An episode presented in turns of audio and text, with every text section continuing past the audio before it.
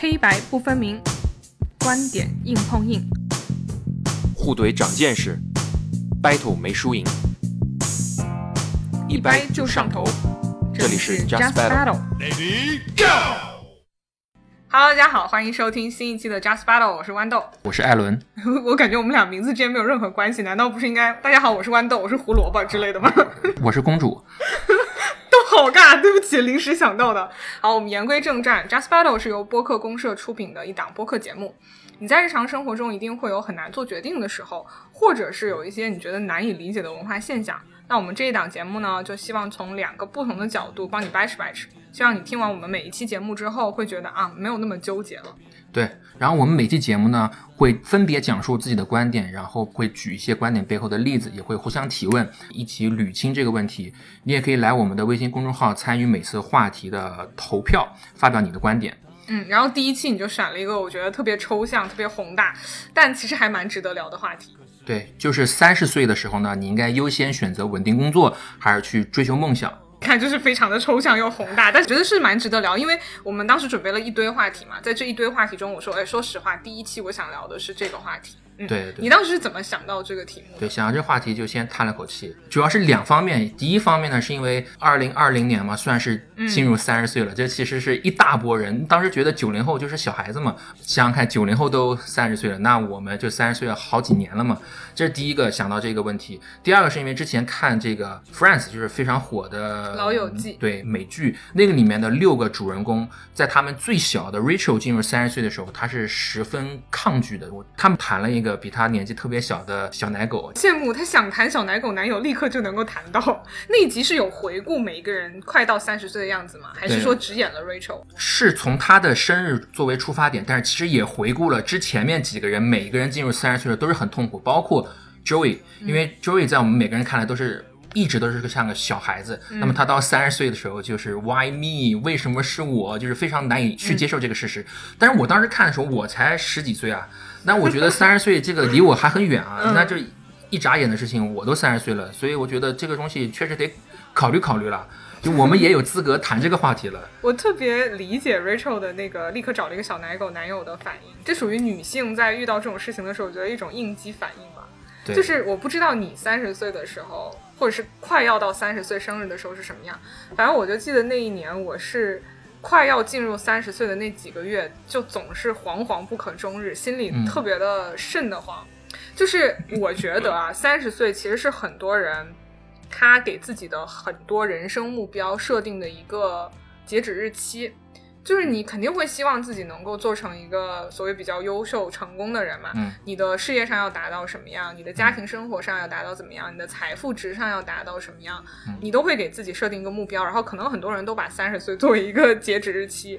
然后我到三十岁的时候，我就觉得，你说我之前设定的那些目标吧，好像我没有设定什么 很具体的目标。对。然后我有没有达到这些目标吧？我觉得好像我也衣食无忧，没有缺胳膊缺腿儿，依然活蹦乱跳。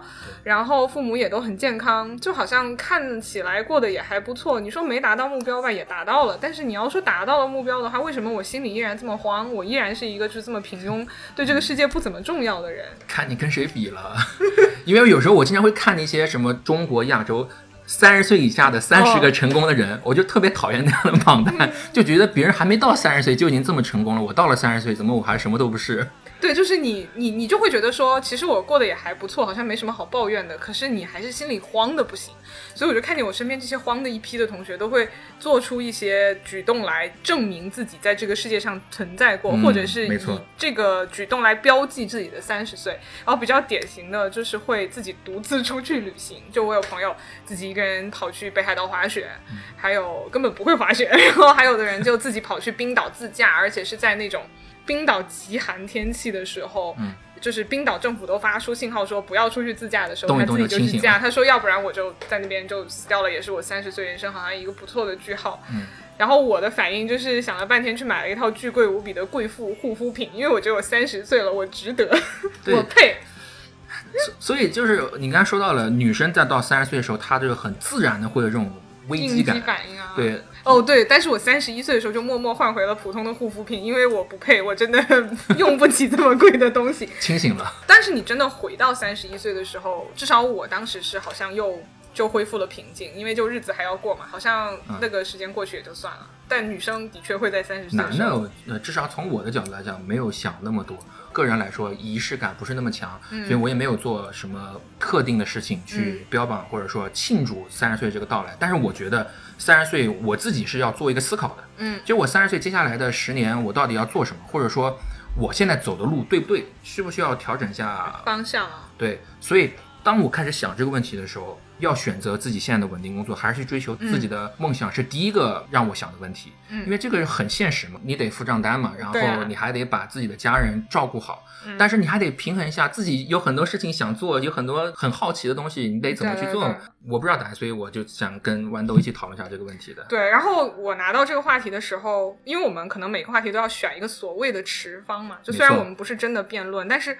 我拿到这个话题之后，我的想法是非常明确而且强烈的。就我觉得三十岁没有什么好想的，即便这是一个看起来抽象的话题，你就是要先稳定工作啊。嗯，这个时候先不要谈什么优先追求梦想。对这个持方，我觉得挺符合我们两人性格。我就会是那种对呃不撞南墙不死心的那样。对我就会觉得，如果你真的是到三十岁你有个梦想了，你就去追嘛，全力去追。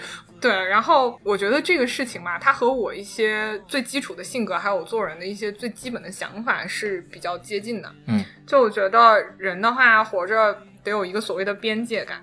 这个边界感就是你不要去麻烦别人，你不要觉得你的父母或者你的伴侣就不是别人，他们也是别人。这是我一个基本的想法。然后在这个基础上呢，我觉得说，当你二十岁去谈论这个事情，或者二十五岁去谈论这个事情的时候，跟你三十岁是完全不一样。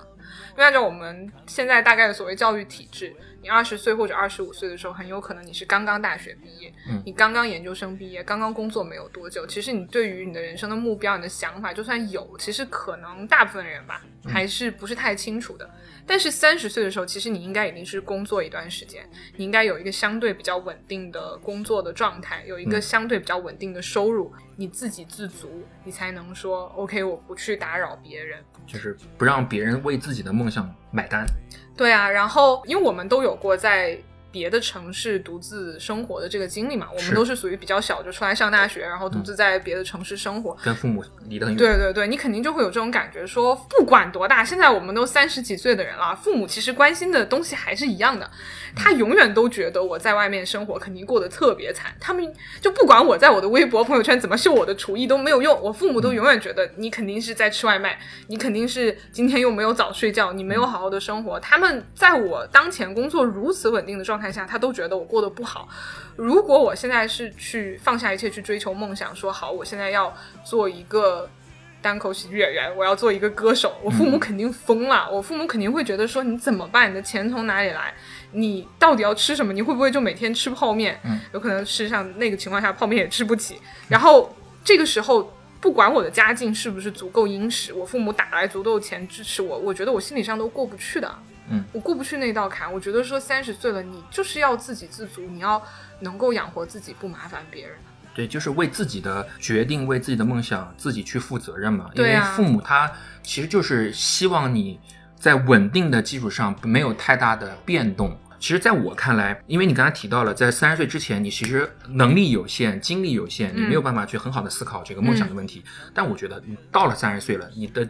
见识积累到一定程度，你可能也认识很多各行各业的人，嗯，跟他们交谈过程当中，你也回顾自己的到底喜欢什么东西，所以这个时候你是可以也有能力去给自己定义一个短期的梦想，或者说在你可能十年、二十年你要去追逐的一个方向，要比你在二十五或者二十岁刚出社会的时候靠谱一点。这个里面就包括了你不要让家里面人去替你去买单。就是你此时其实应该已经存了足够的钱来支撑你自己的梦想。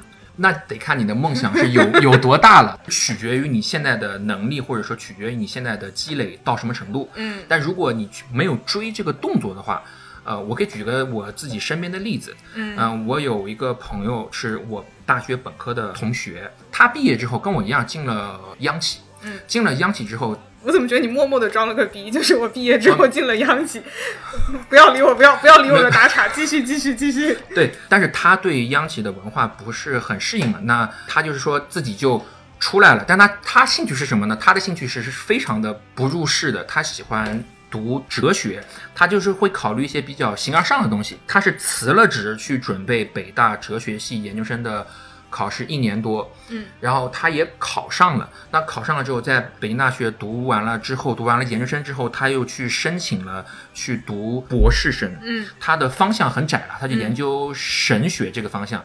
但是我就在想了，他当时决定要去。读研究生不去自己的工作的时候，你想想看，他如果一边工作一边去准备这个研究生考试的时候，他有多大可能性能考上？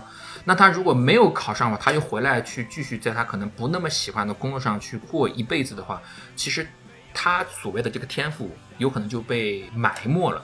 所以在我方的观点来看的话，就是说，如果啊你有这个梦想，你真的仔细去想过，又是符合你的话，你就应该去全力去追。要不然的话，你很大可能性你会后悔，都不知道自己在某一个领域是那么优秀的。而且你知道，三十岁是一个很有趣的年龄，就是你刚才说三十岁的时候，其实第一它是你最后的机会，第二它是你在这个阶段你应该是能够清楚的想到说，好，我的梦想的的确是就是这个。当然，我们今天讲的三十岁是一个比较泛泛的概念。其实你三十岁、三十岁之后，每一个人都还是有追求梦想的机会。这个没有说好像只是三十岁真的就是最后的机会。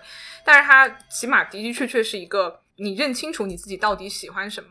像你那个朋友说，他在央企工作了挺长时间了吧？对。然后他真的就认定说，我这辈子就是要跟随神学，我要做这件事，就是好像受到了召唤一样。用他自己的话讲。但是他去三一学院，然后读博士，然后做，嗯，他自己想做的事情，可能在有些人世俗的眼里，他还是不是那么成功吧，因为他并不是那么的挣钱。但是他觉得他达到了自己的目标，他很开心。他自己设定了一个方向。最后呢，他实现了，并且他在他想追求的梦想上，他做到了相对来说比较极致的状态，实现了他自己心目中设定的那一步嘛。就是我做这件事情，其实我能做到的极致，也就是去读三一学院，然后读博士，然后我就此生我永远都在这个学术领域里。他自己在学术方面的比较有兴趣，才能钻的那么深，然后得到了社会认可之后，他接下来的有很多物质的会跟上的。嗯，但是前提是他如果没有那么强的驱动力。我觉得不是任何人都可以走那么远的。如果你有一个梦想，你是能够有这个能力去追求它、去实现它的话，你就去做。最坏就是说你失败了嘛。但你就有可能你无法回到你原本的生活了，这个是我个人最担心的。就是你看你这个朋友，他是真的很优秀，然后他在这方面可能也真的是有天赋，所以他在神学这么一个狭窄的领域，他走到了他想要的地步。但是有很多人，他有可能这个部分他就失败了，他就没有办法就是衣食无忧啊。那这个时候如果他回到央企去工作，他会不会原单位也不要他？觉得他像个神棍是吗？对啊，我想这个问题的角度是说。如果我们看追求梦想的人，那肯定有失败有成功的。但是我们如果去看那些真的是做到一定程度的人，他一定是之之前他追求梦想的人。对，他有就是你说他有追这个动作嘛？但是我真的就觉得你也不需要，就是你有追这个动作，你不一定要放弃你现在稳定工作去做嘛。因为云追不是，就是你每天其实上下班时间。嗯，如果你工作相对来说还比较正常话，我觉得你每天上下班，下班之后你其实还是有蛮多时间的。然后你周末的话，其实还是会有一部分的时间。我们每一个人下班之后都会很累，就像躺在那个沙发上躺尸当一个猪。但是你其实你自己心里清楚的很，你是有很多的空余时间，你可以用来做饭，可以用来健身，你可能用来刷了某音，刷了某博。然后你在纠结我今天到底要吃什么，或者是你在纠结我今天点的这杯奶茶里面到底要不要再加一份椰果。这些时间。如果你真的把它完全用起来的话，我觉得去追求一部分你的梦想是完全没有问题的。你觉得你的生活、你的工作占据了你所有的一切，然后有可能是对你的那个梦想还不够热爱。只要你足够热爱，你一定可以拿出那个时间的。我看到那个眼神，我现在要来举例子。碎片化追梦，请说吧。对，就是碎片化追求梦想。我身边就有很鲜活的例子，他在做这件事情嘛。我一个好朋友很喜欢电影。他很喜欢看电影，然后他喜欢写影评。那这听起来是一个很平庸的爱好，就很多人都说我自己很喜欢看电影啊，喜欢写影评。他其实是一年大概能看的电影大概在两百部以上，两百部到三百部之间。然后他真的是很认真的会去写影评，然后他写的影评差不多就是能刊登在什么看电影啊这种比较顶级的杂志上。嗯，但是对于他来讲，他日常的工作呢要做，他这个梦想呢又不想放弃。那你说你喜欢看电影能做什么？你去做导演吗？你去做编剧吗？也不是每个人都可以做到，对吧？他做领路的，对，就是做不到，所以他移民到了多伦多之后呢，多伦多又是一个文化的沙漠，就是国外嘛，然后也没有什么文化盛事。每一年其实最大的一个文化上的盛事就是多伦多国际电影节，没错。然后这个多伦多国际电影节呢，它其实是会迎来全世界各地比较大牌的电影，而且它的一个宗旨就是人民选择，就是它要做一个比较亲民的电影节。其实当然就是每一年也会有很多华语片去了，像二零一九年的话，娄烨的《蓝星大剧院》啊，然后再往前，嗯，冯小刚的《我不是潘金莲》啊，都会到那边去就首映这样。然后他就做了一个观影团来带领大家看电影，因为电影节它一下子就十天，是十天多，然后你。这些片子是怎么排的？你要怎么样去抢票？这些对于普通观众来讲，其实门槛是非常高的。而他就把这一切都摸得非常的清楚，所以他就成立了一个观影团，有自己的公众号，有自己的豆瓣小站，然后还有自己的那个微信群，就在里面反复的、耐心的去一遍一遍的教大家怎么样去看。引导大家去看之后呢，大家很自然也会关注他的公众号嘛。那关注他的公众号之后，他就会在里面写影评，更好的去输出他自己的观点，告诉大家这个月有哪几部电影很好看，这是我近期看过的，我觉得很好的电影。他在视听语言上为什么如此的突出？我建议大家都去看一下这部恐怖片，它其实并不恐怖，然后它里面想要讲的、表达的克苏鲁神话是什么？然后等到他这个观影团逐渐做起来的时候，他的公众号人就越来越多嘛。他公众号人越来越多之后，他的那个观影团肯定也会又相应的做大。然后这个时候他没有说好我就停在这里。他做的下一步的事情就是，你可想而知，他在多伦多所有华语海外电影的发行都会找到他。对，因为他是能够击中这个城市里看华语电影最精准的人群。这个人群可能不多，就几千几万。这个对于国内发行商来讲，可能完全就是一个非常非常小的数字。很集中。都没有办法把拿到，就是现在讲流量嘛，它这都不算流量，但是它绝对是最精准的人群，而且这个人群完全可以影响到周围的人去看那个华语电影，所以他就可以一年很多次去举办这种免费的大家一起观影的活动。是对，然后所有这一切都是在他业余时间完成的，然后做到这里，很多人就会觉得说，那也差不多了吧？他再把它做上了一个台阶，就是他每一年年末的时候自己会做一个华人的影展。嗯，就大概两天的时间，他会挑四部他喜欢的华语电影。这个主题有可能是围绕一个演员，或者是围绕一个导演，或者是围绕他喜欢的题材。就比如说，他做过张国荣的影展，做过娄烨的影展，然后他也做过蓝色主题，就是很轻松愉快。然后所有的这个影展，他虽然很小，就两天嘛，但是他自己一个人做的呀，他没有雇佣的员工，他就是有一些志愿者来帮他。然后他所有的谈判。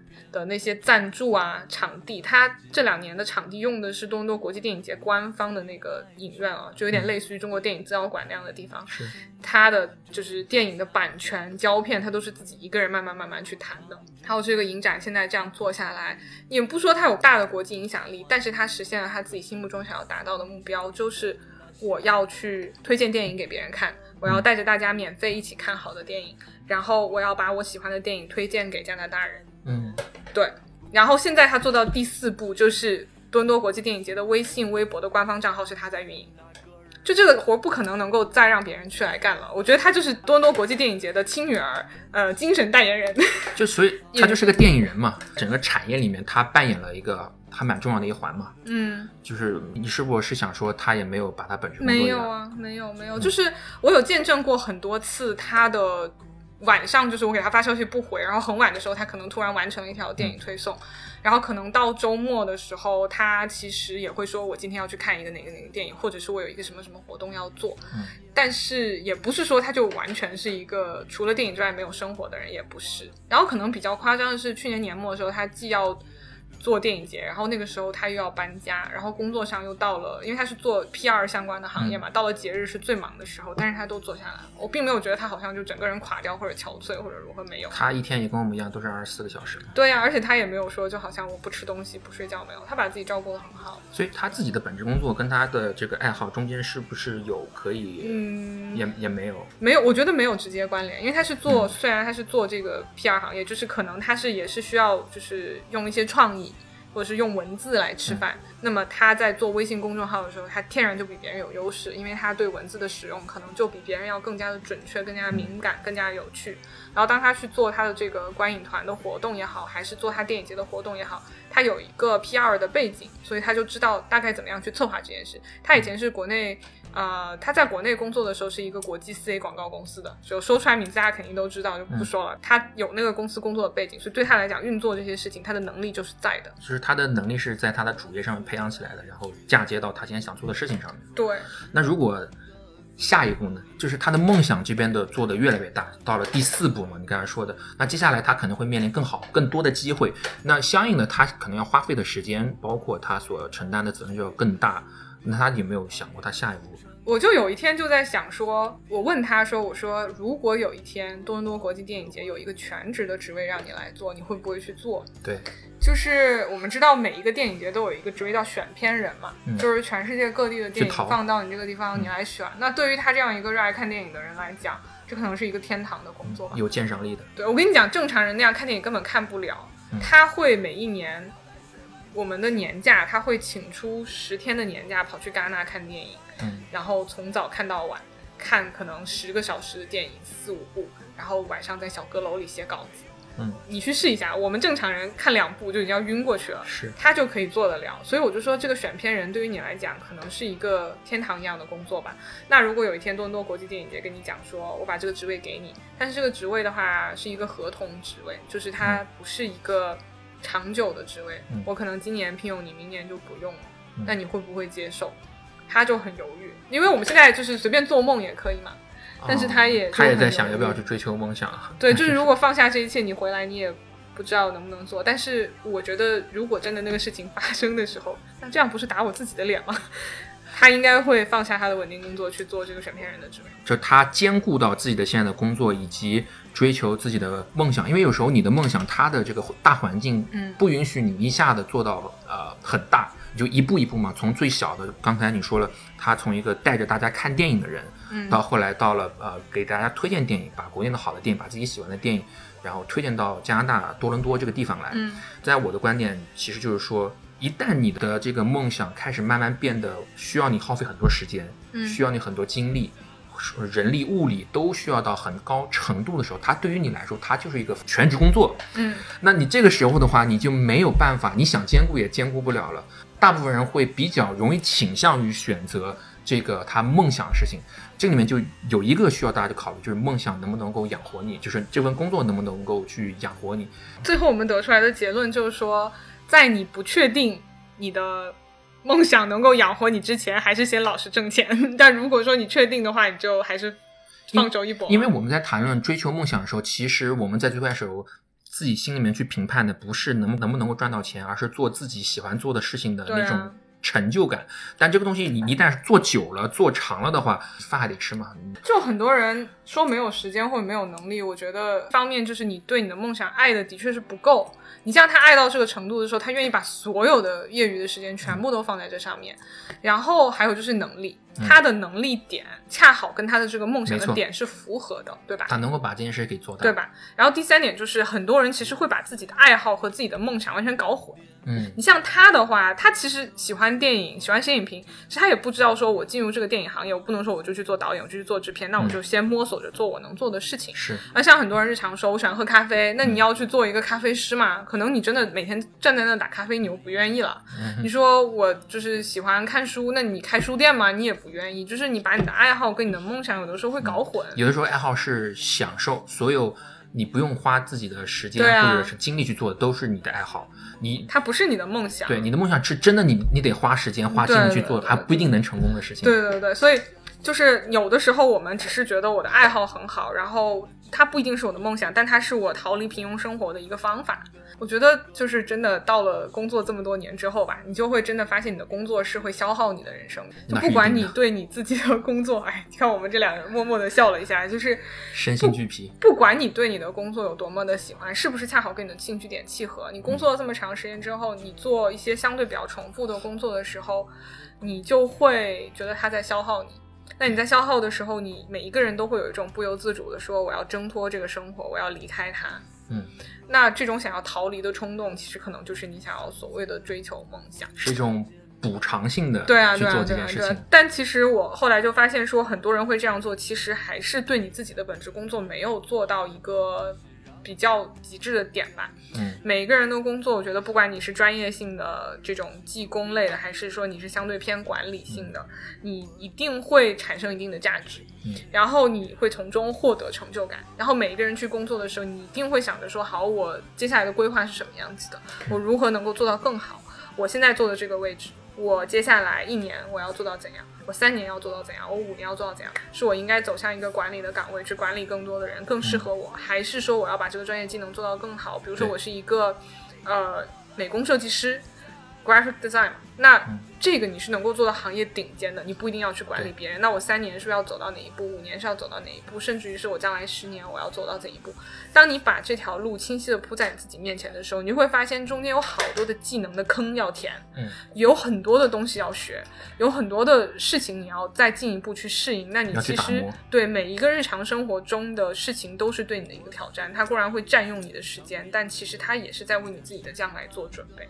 那这件事情，我觉得如果能够做好的话，把你的工作稳定的工作做好，它并不是一件懦弱的事情，它有可能比你去抛下一切去做一个稳定的工作，你做一个克制而努力的人，其实是要更值得尊敬的。啊、一大番鸡汤送给大家，大家先喝着，我继续说。就就是我并不是一个职业规划师，我也不知道我从哪里得出来这些理论。你接着说，你接着说。我是对“稳定”的这个两个字会有一些想法，就是什么是真的很稳定呢？我很同意你说，我们在做一份工作的时候得有一个长远的规划，三年五年。嗯，那这个三年五年的规划肯定是基于你现在此时此刻对于这个行业、对你的职业的一个想法。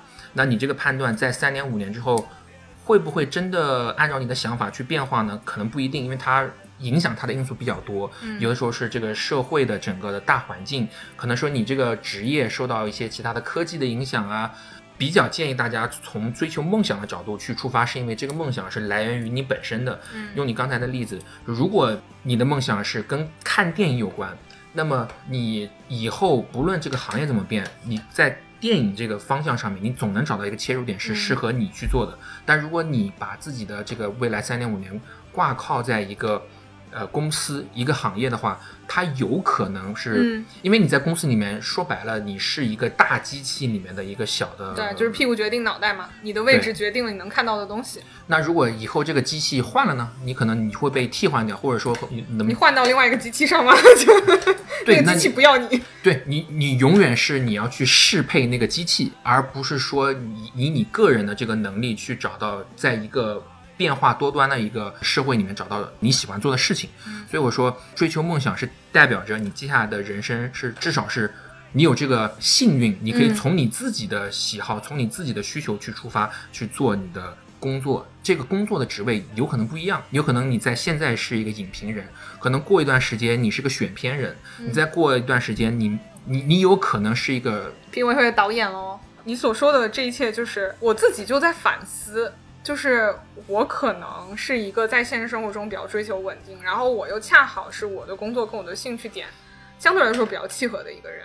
嗯，但是你说会不会我这样坐在这里大言不惭的说，每一个人都应该有一个清晰的职业规划，你应该清楚的知道你在职业上的目标是什么？这件事情对于很多人来讲，其实是一个比较不太合理的要求。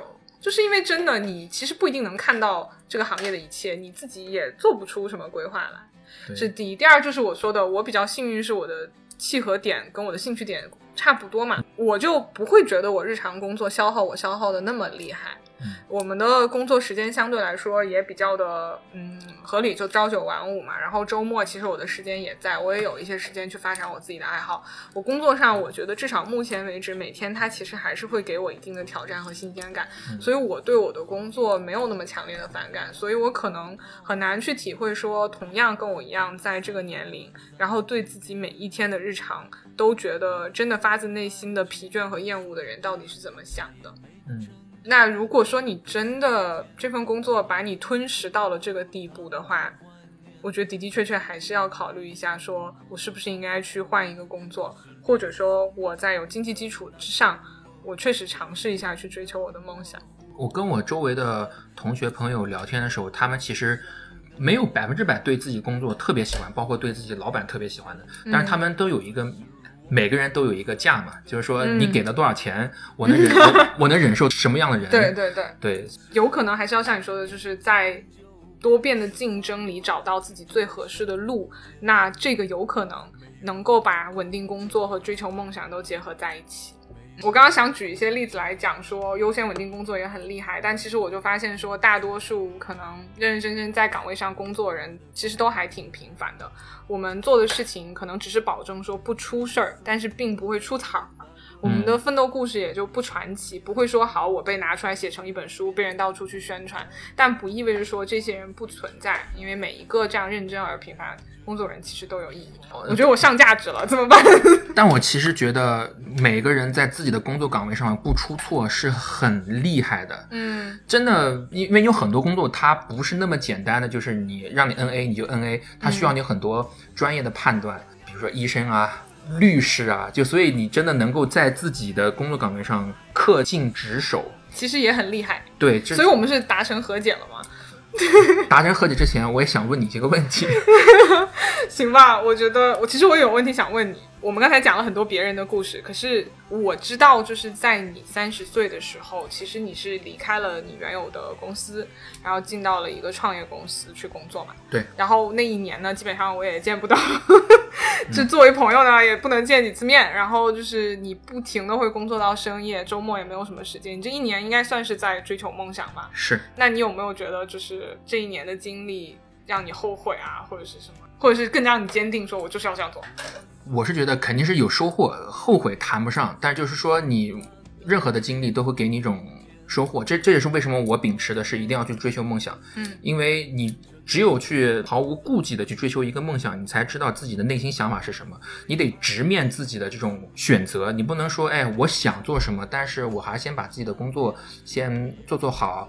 嗯，那个想法会一直萦绕在你的脑子里面，至少对于我来说是。就是你当时没有进这个创业公司，还在原有公司工作的时候，你就一直有那种冲动，说不行，我要辞职，我要去创业。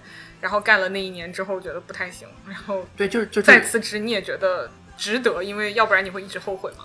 你走了这么一遭之后，你其实是能看到哦，抗压能力，因为呃，豌豆也在创业待过，你的抗压能力，你的处理危机的能力，你对于。呃，人际关系的处理能力，对复杂项目的处理能力，嗯，极限在什么地方？还有坐过山车的能力，噗噗。对对，那所有的这一切，只有你在一个高强度、很直面的去面对过程当中，你最后你能收获回来的，是你读取了自己的能力的一个数值。这些数值能够帮助你在接下来的求职也好，工作当中，更精准的去定位你。所以我说，我鼓励大家去在三十岁的时候。如果你真的有一个梦想，你想要去追的话，不妨去努力的去试这么一下，因为成功了的话，你就是能够做到最想做的事情。但是万一不尽如你的想法，你也是能够对于你自己的最真实的能力和一些可以做的事情有一个比较直接的看法。我看你这一年就是身体也不是特别好，然后经常熬夜，然后就觉得情绪也不是特别好，但是你回过头来还是觉得这一年是值得的。对。要不然你就会后悔吧，你会一直蠢蠢欲动。我必须这么想。是最后问你一下，就是你最后那一年又是什么事情促使你说好，我追求梦想到此为止，我不再做了？最开始没有说要问这个问题。要加钱吗？我可以加钱的，没有问题。因为我们今天都在讲追逐梦想还是这个稳定工作，但是这追逐梦想中间还还得加两个是追逐自己的梦想。对于一件事情的想法，你的梦想是用你自己一个判断，你想把事情做成什么样。但是，一旦这个事情的控制它的方向，你没有办法去影响到它。嗯，那你觉得你自己的这个追的不是你自己的梦想，是老板的梦想，控制力不在自己身上，就会觉得自己的价值会降低一点。嗯，所以那就觉得没有必要了嘛，对吧？